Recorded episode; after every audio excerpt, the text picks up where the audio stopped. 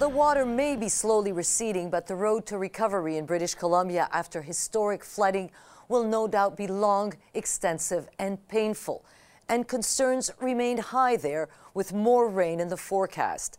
Nearly a week ago, record-breaking rains devastated communities in southern B C, leading to floods, landslides, the evacuation of thousands of residents, and destroyed highways. There are now supply chain issues. An order to ration gas in the Lower Mainland is also in effect, along with travel restrictions on impacted highways. C T V's National Affairs correspondent Omar Sachidina joins us from Abbotsford, B C.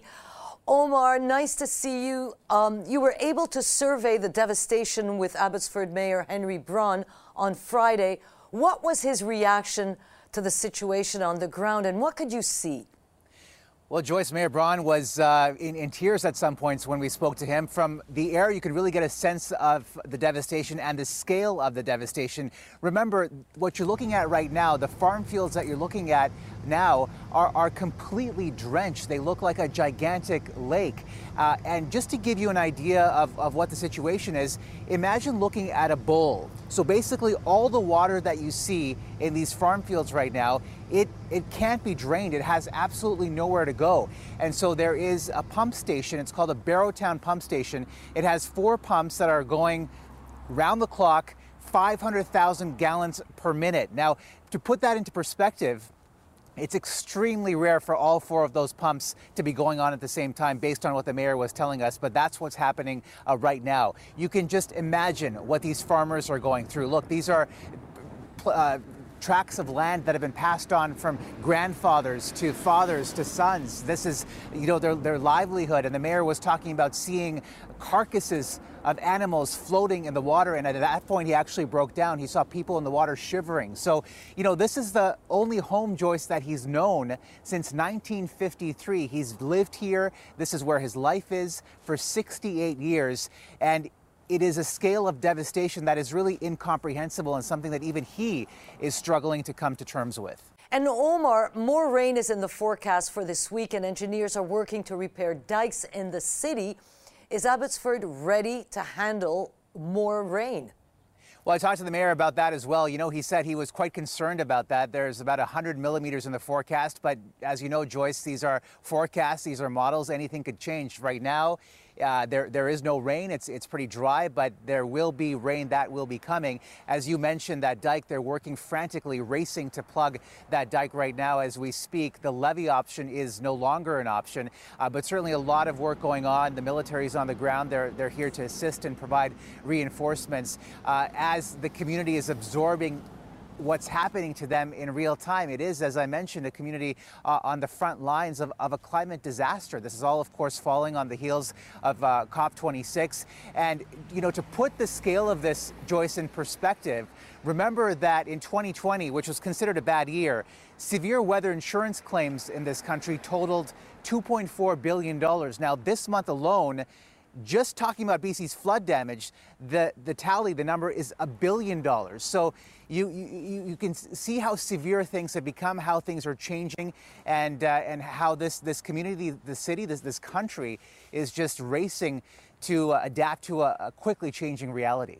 That's C T V's Omar Sachidina reporting from Abbotsford, B C. Thank you, Omar, for this. Stay safe and keep the crew safe as well. Thank you so much, Joyce. Really appreciate it. Joining me now is British Columbia's Minister of Transportation and Infrastructure, Rob Fleming. Minister, thank you for joining us this morning, and our thoughts are with you and your province at this difficult time. And, you know, first off, I, I, I would like to ask you to describe to us the magnitude of the damage to, you know, B C roads and railways and, and, and the infrastructure. Yeah. This is the most significant weather event we've had uh, in one hundred twenty-five years by volume of rainfall. Uh, it battered uh, key parts of our infrastructure and, in fact, uh, cut off uh, the connection between the Lower Mainland, the southern part of the province, uh, and the interior, which is uh, the route to get to northern B C as well. The infrastructure east to west between Alberta is, is continuing to serve those communities, but uh, the focus has been on um, First of all, uh, you know, the, over the week was uh, uh, evacuating uh, folks that were, were trapped on our highways, and then uh, getting uh, crews to work immediately on uh, trying to restore connections. So we had a breakthrough uh, Wednesday, uh, getting people out of Hope, stranded motorists who'd spent three nights there, and truck drivers the following day on, on, on Thursday. Uh, this weekend, I'm, I'm happy to say that we've restored some critical uh, connection points on our highway system. The number three uh, highway uh, is reopened, and we are uh, stressing that that's for essential purposes only. Uh, to to re reattach supply chains, get uh, commercial trucks moving, and anyone who is stranded, those are the priorities uh, to get them home to their to their families. So that's been happening. And uh, that's very welcome news. But I imagine that doing all that is, is, is horribly complicated. So what else do you think can be done in the next few days, um, you know, to reestablish your, your highway system, supply chain networks? Um, what would be sort of your next step? Yeah, so ours has been the highways, and working with Transport Canada, where we have a common table now, uh, working with the Port Authority, Canada's busiest port, and its connection via rail. Uh, the railways have mobilized as soon as it was safe to do so for many, many days now, repairing uh, tracks uh, and uh, looking to get uh, rail functioning. That will be a huge advantage in terms of uh, goods movement and connection between the uh, Metro Vancouver area and uh, the rest of B C, but certainly the rest of the country that uh, uses uh, uh, the Port of Vancouver as a, as a key area for importing goods. The mayor of Abbotsford said earlier this week that the damage to his municipality will cost in the hundreds of millions of dollars, uh, you know, to repair. This includes dikes, roads, critical infrastructure.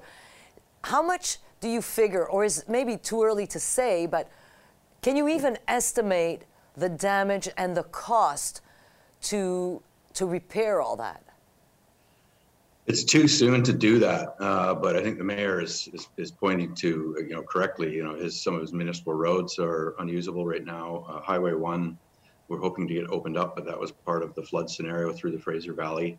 Um, Highway Five, which is the Coquihalla Highway, uh, is is is essentially broken in about five places. So we're looking at what engineering solutions there are to uh, to reopen that, but that's uh, a matter of weeks and months, and uh, to repair it to a Uh, a higher standard, uh, to build resilient in infrastructure, to build back better. We're certainly looking at engineers' advice on all of that. You know, there are always lessons learned bitterly uh, from these events. Will there be, do you think, future discussions on what critical infrastructure, uh, you know, British Columbia will need to invest in to avoid this from happening uh, again? Abbotsford, for instance, is on a floodplain. Yeah, for sure. There's going to be a, a lot of lessons learned about, uh, you know, uh, the floodplain in Abbotsford, which has not breached since nineteen forty-eight. Um, it has an extensive diking system there, pumping stations um, that were put under extreme strain, and it was a miracle that they were rescued at one point in time when the water levels were still rising. So be a lot of lessons learned, and, and of course, the discussion with the federal government and, and our counterparts in other provinces, because climate change is having a, a ravaging effect with uh, significant weather events in every part of the country. We've just experienced the flooding here, uh, is really how to uh, rebuild infrastructure to a much higher standard, a much greater degree of resilience, uh, have climate adaptation programs that uh, retrofit our infrastructure. We've been doing that for the past uh, number of years. Uh, the urgency has never been greater now. A terrible, terrible tragedy, Minister. Again, you know, our thoughts are with you. Uh, Minister Fleming, thanks for joining us. Thank you very much, and thank you to all the Canadians uh, from coast to coast who've been sending their, their, their thoughts uh, and prayers uh, for British Columbians. We really appreciate the solidarity that we're seeing in our country at this time. Is North America facing a new protectionist reality? Following the first Three Amigos summit in five years, Prime Minister Justin Trudeau failed to convince U S President Joe Biden to modify Buy American provisions in his Infrastructure and Build Back Better bill. I can certainly tell you that the Americans are very aware of Canada's position on this and our concerns around it, and quite frankly, the threats it poses to over fifty years of integrated automaking in our two countries uh, that uh, was most recently reaffirmed through the, uh, through the uh, Canada U S Mexico Free Trade Agreement. The most contentious issue for Canada, a tax credit of up to twelve thousand five hundred dollars for the purchase of electric vehicles made in the U S Canada has argued the incentive violates the new NAFTA agreement. But the bill has made it through the House of Representatives and is now heading to the Senate. This all comes as the House of Commons is finally set to get back to work two months after the federal election, and the economy and cost of living will be top of mind for many Canadians. Canada's inflation rate jumped once again in October to four point seven percent, setting a new eighteen-year high. How can the federal government tackle inflation, and how will Canada push back on Buy American policies? And we have the Minister of International Trade, Mary Ng, who's uh, just returned uh, from Washington. Let's start with that summit in Washington. Deputy Prime Minister Chrystia Freeland said the electric vehicles tax credit will become the dominant issue in the relationship uh, with the United States. Do you agree with that? Well, Joyce, uh, really terrific to be here and uh, to see you and uh, to talk about this this morning. I was pleased to be in Washington last week for the Leaders Summit. And of course, one of the issues that we raised, uh, which is a very key priority for Canadians, is uh, the E V tax uh, credit uh, that uh, the Americans have put forward. Uh, for us, of course, in Canada, um, our auto sector is deeply integrated. Our supply chains are deeply integrated. We've been making autos together uh, since the auto pact that was, uh, you know, that that started uh, fifty years ago. And uh, and when you look at uh, how automobiles go back and forth across our borders, it crosses somewhere around, you know, anywhere between six to nine times before a finished auto comes off. So it's absolutely important for us to raise the issue around uh, these, around the E V credits, because what we also share as an objective as two countries is our fight against climate change. Canada, of course, uh, has made this commitment. We've made a commitment to be one hundred percent uh, electric vehicles by twenty thirty-five, fifty percent by twenty thirty. So we, we've made that commitment. We want to accelerate the production of electric vehicles. And I can't think of a better place to do it than in North America. So is there a way for you to compromise? Is there a way for you to ask for an exemption or a harmonization of a tax credit? Because there is a, a tax credit for these cars in Canada. So there are solutions. What are the solutions that Chrystia Freeland was talking about that you have brought before the Americans, whether it's congressional leaders or the president himself? Yeah, Joyce, uh, the point you make is a really, really important one, and uh, I would underscore uh, one of the one of the uh, the key pieces of work that we were doing in Washington. Really important to meet with a range of congressional leaders. We, you know, we were meeting them on both sides of the House, and um, and and when you have these range of meetings, I think that's uh, the point that you make is a really important one.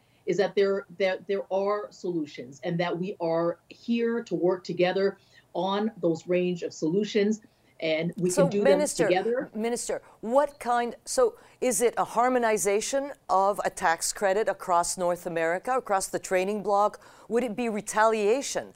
Uh, because Chrystia Freeland said uh, these, this provision is against the new NAFTA deal that was bitterly negotiated with Donald Trump. So you brought, you came to the to Washington with solutions. Okay, the, what are these solutions? I mean, I think at this particular juncture, what I would say is that uh, these issues, of course, uh, don't get solved overnight. This is uh, an issue where we need to keep working. These things do take time. The constructive work that we are doing is to have those range of conversations and be open to a range of solutions. The ultimate objective here is that we find a solution that uh, and that we reach a solution that uh, is acceptable to Canadians, that it's acceptable to our industry and to our workers. And we're going to keep doing this work. Give us an example of what a possible solution could be? Because right now you're saying that you're going to talk, and obviously you are, but give me an, one example of a possible solution. Well, Joyce, you know what? I think at this particular point, um, you know, to um, you know, to get pointed on solutions is uh, is uh, is uh, what I would say is that there's a there's a range of there's a range of uh, solutions precisely through these dialogues with the range of congressional leaders, but also uh, our businesses who are you know in the in the sector that are thinking and working at this together with us, as well as our as our uh, labor Uh, colleagues as well. Um, I think that uh, the work that is ahead is really important work as this uh, as uh, this legislation is making its way through the U S processes uh, in Congress. It's clear that Canada is in a tight spot. Um, do you have any allies in the Senate that you could make the case and, and, and that rational case that you've just made here? Do you have any of those senators that will be listening and will be sympathetic to your, uh, to your case because of the integrated supply chains, because of all those issues that you're talking about? Well, um, when we were in Washington just a couple of days ago, we did meet with a bipartisan group of uh, senators. We met, uh, and and there, of course, at the meeting were both uh, the uh, Senate majority and minority leaders in Senator in uh, in Chuck Schumer and in Mitch McConnell, as well as other senators uh, from uh, from from the Republicans as well as from the Democrats. What you speak to, Joyce, is what essentially is the very important work and advocacy that Canada must and will continue to do, and we are going to do that. As I said, they are going through, as you said, they're going through their process uh, right now, and uh, we have been and will continue to work on this. These are not issues that will get solved in, you know, in in, no. in, in the, the day or two, but what it does need is it needs consistent and persistent uh, advocacy, which I and our government will be doing. I just want to change gear here. Uh, you know, the inflation just hit four point seven percent in October. Uh, one of the driving factors is supply chain issues. Uh, were any solutions found about establishing, you know, a supply chain in within the North American, you know, trading bloc, as as the Mexican president was suggesting, uh, to be less reliant on China?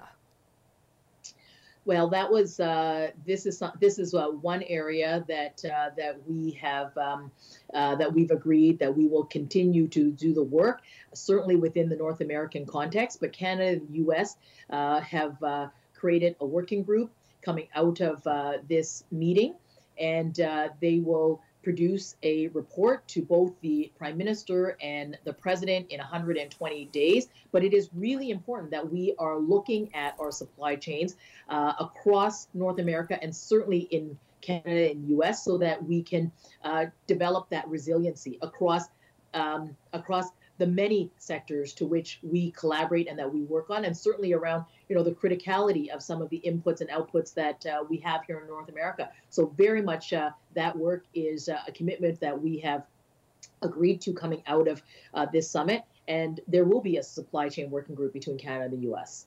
So, you know, I'm, I want you to respond to this, because the Conservatives are blaming, you know, Canada's inflation on the Liberal government, its policies, and its, its you know, hundreds and hundreds of millions of dollars in spending over the past two years.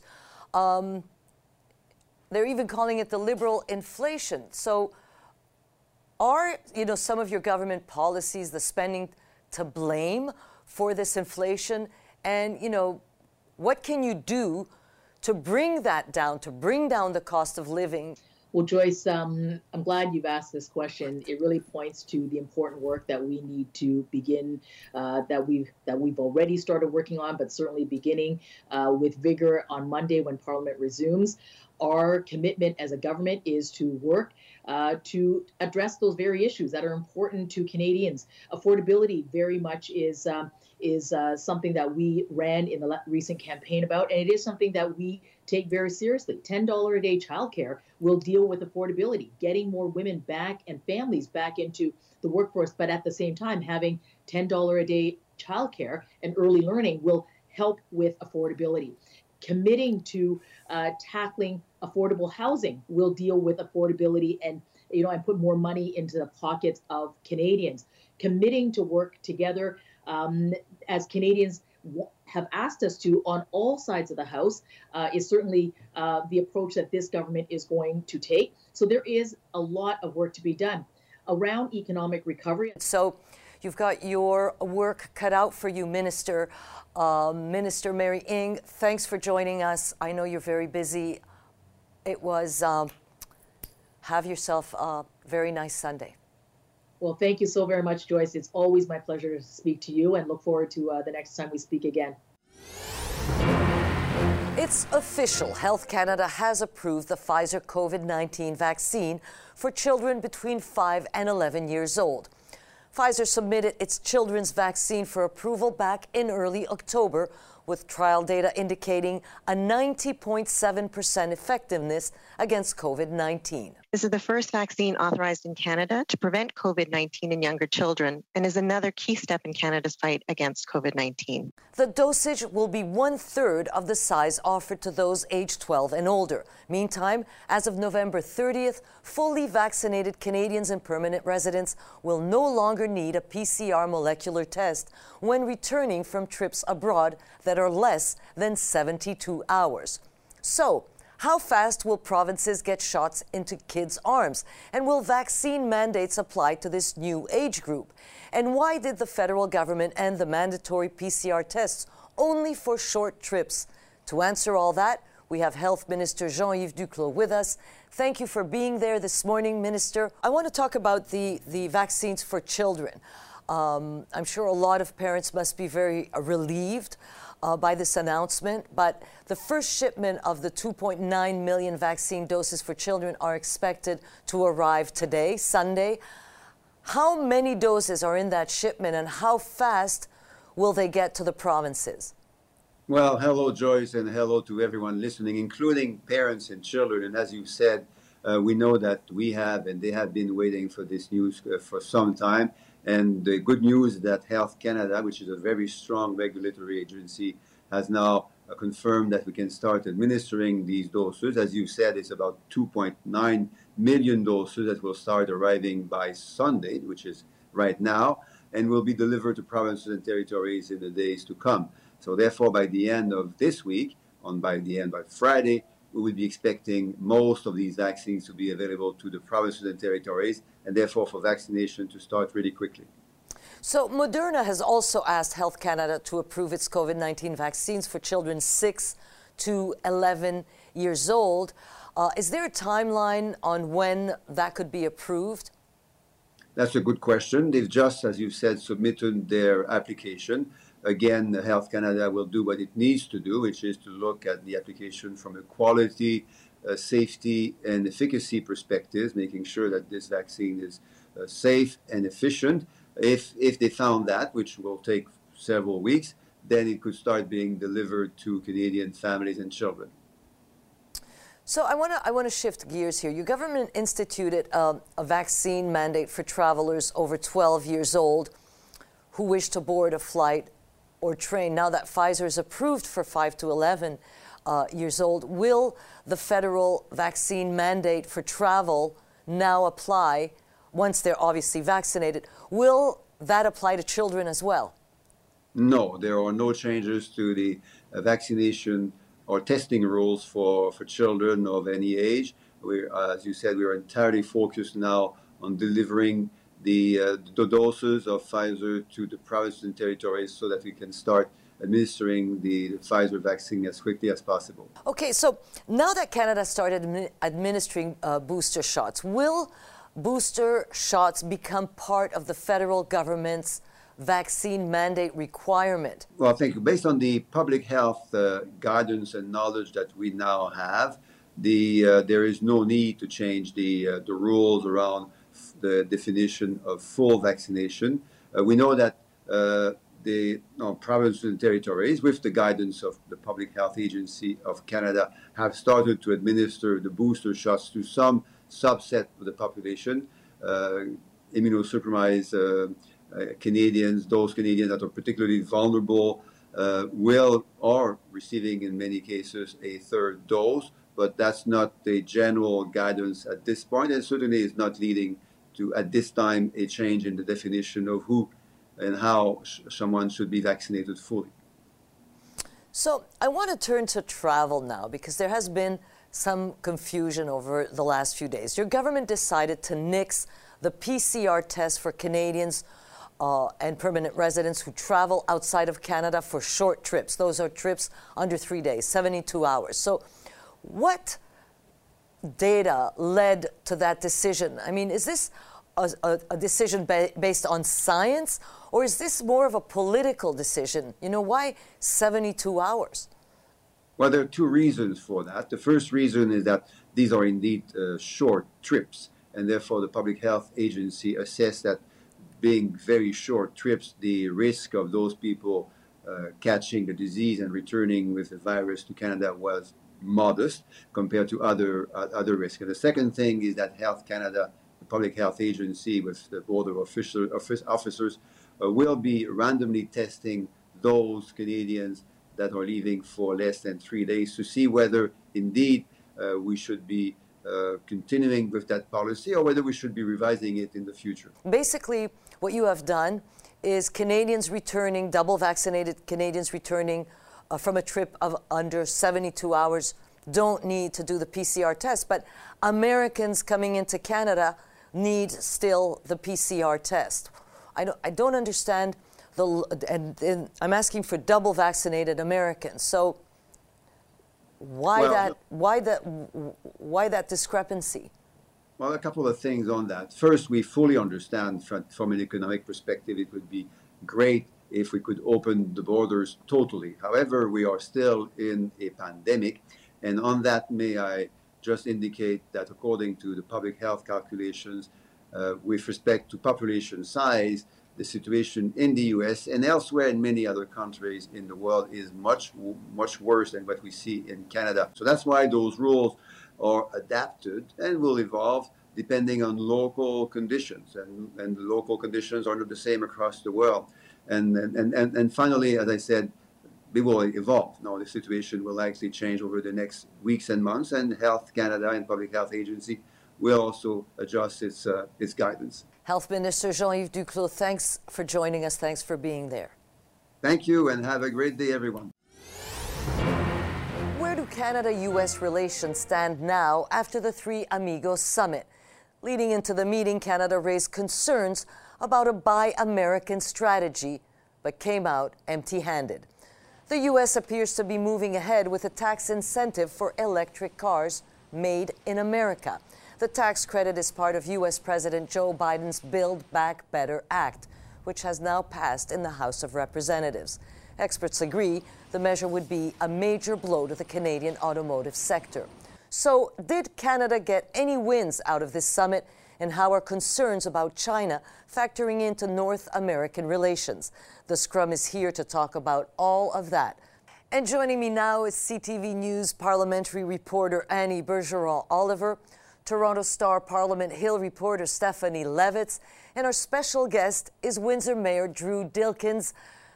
Good morning to the three of you. Welcome to Question Period.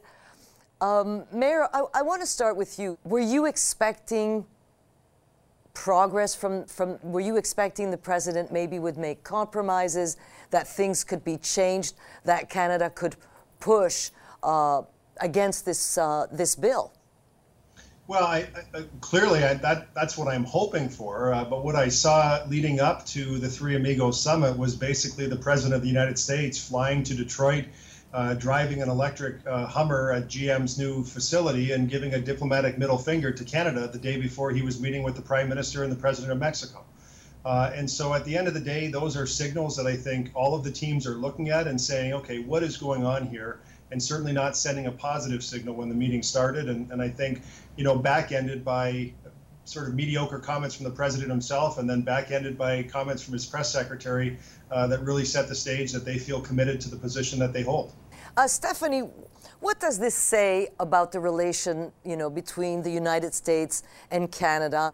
Look, under the previous U S administration, I, I'm pretty sure that former U S President Donald Trump would have had no issue looking Justin and Justin Trudeau in the face and telling him where to shove it if he didn't like it, right? And I think that Joe Biden is definitely more diplomatic by nature. Let's not forget the U S did play a role, we think, in the release of the two Michaels, and that that was of crucial importance. So certainly the tone has dialed down. But listen, Joyce, I mean, we're talking about two countries who couldn't even agree on how to manage the border during COVID and what protocols should be in place and when they shouldn't. Mm-hmm. Right now, you know, U S President Joe Biden cannot even drive that electric Hummer across the border without some measure of testing. So it's, there's a bit of tension here between these two economies when it comes to getting things back up and moving, both in the short term and in the long term. And for years now, we've, you know, we've held up the auto sector as the great example of integration in the North American economy, how bits and pieces of every car can be manufactured in three different countries to the benefit of all. And now we're seeing, um, you know, symbolically and otherwise, that that crucial integration is falling apart. Um, it, it Annie, you know, the uh, finance minister spoke about that, said these measures are against the new NAFTA. We negotiated it bitterly. Uh, she was part of those negotiations. Um, so, you know, it looks like there may be a trade battle looming, another one. Um, so, you know, going into the summit, there was a lot of discussion about the strained relationship between Canada and the U S Now that the summit is over, where What what has changed, if anything? Well, I don't really think that anything with the Canada U S relationship has changed, and I don't think anybody expected the summit would change that relationship. Of course, anytime you have these leaders in person, especially after two years on Zoom, uh, you know, you're going to have some type of improvement perhaps behind the scenes. But I think what the summit did do is it may have hurt the optics for Justin Trudeau as a strong leader. A lot of people expected that he would be able to get some type of concession out of this, some type of little tiny win, but that didn't really happen. I think what's also interesting is you heard uh, Biden refer to Canada as its easiest relationship. And I'm not one hundred percent sure that that's exactly how Canada wants to be defined. We are going to have very challenging discussions with them, whether it's on electric vehicles in this provision, whether it's on pipelines, whether it's on the economy or COVID and potentially the borders again. Uh, and for us to be the easiest relationship the Americans have, it raises the question, do, do the Americans think that Canada is docile? So, Mayor Dilkins, let me ask you, so what would you like to see next? Where does where does the government go from here? Well, I, I, you know, I think we spent a lot of time looking at what happened when the camera was on and, and the relationship and the interaction between the president and the prime minister. But I think we can't discount the work that is going on and, and did, did take place behind the scenes through the legislative process, recognizing that this still has to go through the Senate. The bill that contains these provisions has to go through the Senate. Uh, and there's the opportunity to to to work on several senators to try and get some traction. Uh, and so I know that work is ongoing, and I think, you know, we didn't get what we wanted when the camera was on, but the, the proof will be in the pudding uh, when the when the camera was off, what work was done behind the scenes. And I think Canada needs to keep pressing and, and, and spelling out that this is a bad move, not just for Canada, but for the Americans as well, because it will undoubtedly uh, drive some retaliatory measure. It will undoubtedly drive a wedge Uh, between the two countries. And, and you know what was interesting, Stephanie? We were there um, at the White House, and the Americans seemed to be more concerned, obviously, about China than about what was going on with the Three Amigos um, because of the, the summit that the president had with his um, Chinese vis-a-vis. So how much do you think that influences the policies, you know, with uh, Joe Biden's allies? Well, it's interesting because one would think that, um, uh, you know, what the world is saying now about China is that like-minded countries have to work together to counter the ongoing dominance and influence of China. What better ally perhaps could Joe Biden have than bringing the Canadian government on side and enlisting them in some of those battles? I mean, we've done it already, again, with the two Michaels. And the reality is, as the president said, we are the U S's easiest relationship, and China is probably their hardest. And so to try and figure out, is it possible for the U S to climb back on top of the global pedestal? Has it ceded too much ground to China? These are big, big questions for Joe Biden, and politically much bigger than what's happening with Canada. Mayor Drew Dilkins, thank you for your time. Annie and Stephanie will be back. Two months after the federal election, a new session of Parliament will finally begin tomorrow, and all eyes will be on both major federal parties. For the Liberals, what work can actually get done with just four weeks until the Christmas break? The party promised to introduce or reintroduce at least eight bills within the first one hundred days of a new mandate. This past week, the Liberals secured another ten dollars a day childcare deal, this time with Alberta. Now just four provinces and territories remain unsigned. The Conservative Party will be under the spotlight too, after leader Erin O'Toole booted Senator Denise Batters out of the National Caucus over a petition to expedite a review of his leadership. People that are now allowing their frustrations and their own personal agendas or, or, or issues on the pandemic to, to interfere with our progress are not part of the team. In a statement about her removal, Senator Batters claims Mister O'Toole cannot tolerate criticism, writing, "If Mister O'Toole is certain that the members of our party support the new direction in which he's taking our party, he should have nothing to fear by facing our members democratically in an expedited confidence vote." Can leader Erin O'Toole survive ongoing challenges to his leadership? And what work can the Liberals get done before Parliament breaks again?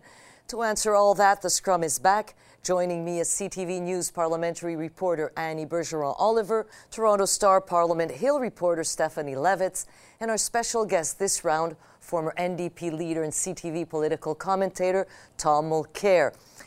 Um, welcome, Tom. Now, let me start with you. Um, the return to Parliament, there will be lots on the agenda, but there are just four weeks until the Christmas break. You know, realistically, how much can get done in that period of time?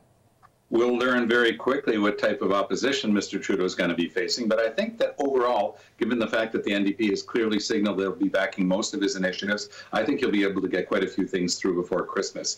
I think, Joyce, that one of the things that we're going to be looking at, of course, is what our reaction is going to be to the current trade situation with the United States. Mister Trudeau's coming back from Washington empty-handed, and there's going to be a lot of pressure on him on that. There are a lot of other outstanding issues that were left over from the last Parliament. Big legislation on language, for example, that was left on the table. Is that going to be a priority? They certainly sold it as such before the election. And dare I say, now that we're talking about language, people are actually going to be paying a lot of attention in the coming week to the French that d- does have or does not have our new Governor General, Mary Simon. Absolutely. Annie, you know, everything is a priority. We hear the Liberals and, uh, you know, a lot of these issues are a priority. What are you l- watching for? Well, I think one of the easiest things that I'm going to be watching for is the priorities that the Trudeau government set out during the election. There's about a dozen items that they said they would get done in the first one hundred days, and that's quickly ticking down. So some of them will be easy. The reintroduction of the conversion therapy bill, which has been promised, and it seems like there is quite a bit of support behind it. Uh, an anti-hate legislation, cracking down on web giants. They also have uh, pledged to uh, put ten days paid sick leave for federally regulated workers. That's something that the N D P is also on board with. So I'm going to look at those twelve items. What I'm also curious to see is what type of deals they end up making with the N D P. And then I think overall, inflation, the economy, affordability are going to be major topics. We've already seen the Conservatives with Pierre Poilievre talking quite a bit about inflation and how Trudeau government stimulus spending over the pandemic has actually hurt the economy. So I think that there's going to be a lot of pressure on the Trudeau government to address inflation. Uh, Stephanie, yes, affordability, cost of living, as Annie Uh, says, you know, should we expect any surprises in Tuesday's uh, speech from the throne? I think one of the things we have to look at is the extent to which the political landscape has changed in the two months since the election. I mean, certainly inflation and the rising cost of living were an issue during the election. Affordability was a key theme during the election, but really I think Canadians are beginning to see this issue hit home from them in increasing numbers. So I wonder, you know, what we're going to see is perhaps the Liberal government reshifting around some of their priorities, kicking some of the long-term things even farther down the road, and trying to fast-track on promises like housing affordability. I mean, they've already signed now almost all of the daycare agreements. You can expect to see that hyped in the throne speech. I, I, I want to ask you, uh, Tom, about the Conservatives, because, um, you know, what do you make of Erin O'Toole and the position he's in now? Uh, he kicked out a senator, Denise Batters, for her petition to expedite a leadership review. Um, you know, she says that others feel the same, other members of the caucus. Um, you know, can his leadership really survive? I honestly believe that once they've got their real adversaries sitting across from them in Prime Minister Trudeau and his Liberal minority government, they'll start to coalesce around their leader. I think that O'Toole had the absolute right approach with Batters. She was completely out of order. That's not my opinion. That's the opinion of the Conservative Party leadership. And of course, she's been thrown out. And I think that O'Toole's got the backing of his caucus on that one. What happens to him in a year, a year and a half is another thing. And I can tell you, for having talked to people inside the Conservative Party, they're just worried that they're going to wind up having a leadership race at a time when Mister Trudeau, or whoever his eventual successor might be, will be looking to call a snap election. They don't want to get caught flat-footed. Annie, is, you know, the, the, there are challenges facing the Conservative leader. Um, is this going to, you know, is this going to bog him down? Is this going to follow him into the session? I think that he is a wounded leader, and you can see that by members of his own party. Some of them are questioning whether he is the right leader to move them forward. There's a lot of members uh, of the actual party itself, not the elected members, who are questioning whether they should have a leadership review sooner. I think it comes down to trust. A lot of people are questioning that whether they have enough trust that Erin O'Toole can be this leader moving forward. And I think that that will impact his ability to get things done moving forward. And so for the Trudeau government, I think they're probably wondering whether this opposition will be as effective as it potentially could be. And because there are these divisions, especially around vaccine mandates, this is an easy topic that Trudeau yeah. can use against the Conservatives in the House, just like they did during the election yeah, campaign. That, Stephanie, that's exactly, you know, sort of where I want to go, because they're offering something on a silver platter to the Liberals, and M P Michelle Rempel Garner saying the Liberals, and I'm quoting, are popping champagne. Um, you know, this is, it, it, we don't know if this is a fractured party or really just a few of them, but, you know, they are, you know, doing a favor to the Liberals. Look, the party has always been fractured, as we've seen in the recent leadership race and also the recent leadership race before that. There are varying factions of the party that now hold a lot of control over the grassroots membership, and those translate into seats in the House of Commons. There's members of Parliament that belong to different factions here, different factions there. There's definitely a group of M Ps within caucus right now who would like a new leader. If you say, well, then who would you like? That's not a clear-cut answer. I'd submit that there are more members of Parliament who are taking very much a cautious wait-and-see approach for Erin O'Toole. One of the things that was obvious um, when he made the decision to kick Senator Batters out of caucus was that people in, within caucus needed to see whether or not Erin O'Toole wants to fight to hold on to his job, because thus far he's not shown a lot of signs of fighting. And now it's time for him to fight. It's time for him to fight if he wants to remain leader of the Conservative Party. It is certainly time for him to fight in the House of Commons. So, you know, I think Erin O'Toole's chief priority in the next, you know, forty-eight hours or thereabouts is to be prepared preparing for the best set of question periods of, of his life. Because another thing that's on the minds of Conservatives is that they have a very limited window here to attack Justin Trudeau on the floor of the House of Commons. It's highly likely Parliament will go back to a hybrid model that sucks all the energy out of the place. The Tories don't like it. And so they've got a few days to really get some energy in their sails before everybody goes back to their Zoom room.